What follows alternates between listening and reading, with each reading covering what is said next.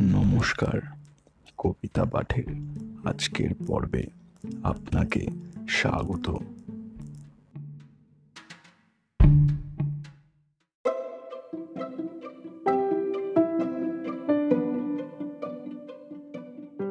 আজকে আমার নিবেদন কবি সুকুমার রায়ের কবিতা, নিঃস্বার্থ। কবিতা পাঠে আমি সাহেব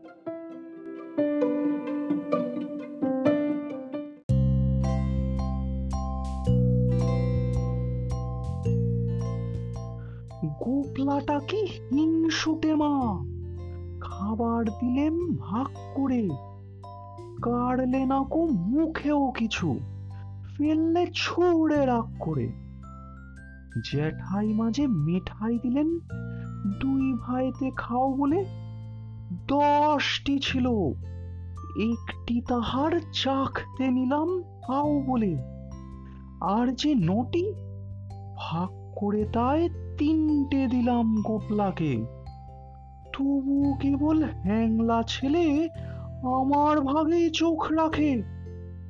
বুঝি বলি, কাঁদিস কেন? তুই যে নেহাত কনিষ্ঠ। বয়স বুঝে সামলে খাবি, তা নইলে হয় অনিষ্ট। তিনটি বছর তফাত মোদের জ্যাদা হিসাব গুনতি তাই।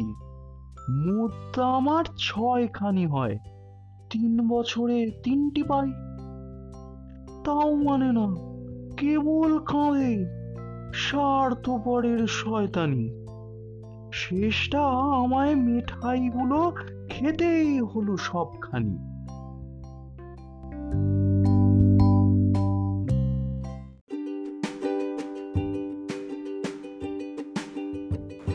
শ্রোতা বন্ধুদের কাছে অনুরোধ। অবশ্যই জানিও কেমন লাগছে আমার কবিতা পাঠ।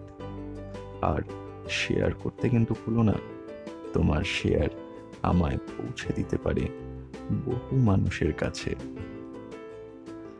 এছাড়াও আমার আপকামিং এপিসোডসের আপডেটস পেতে সাবস্ক্রাইব করো আমার চ্যানেল ধন্যবাদ।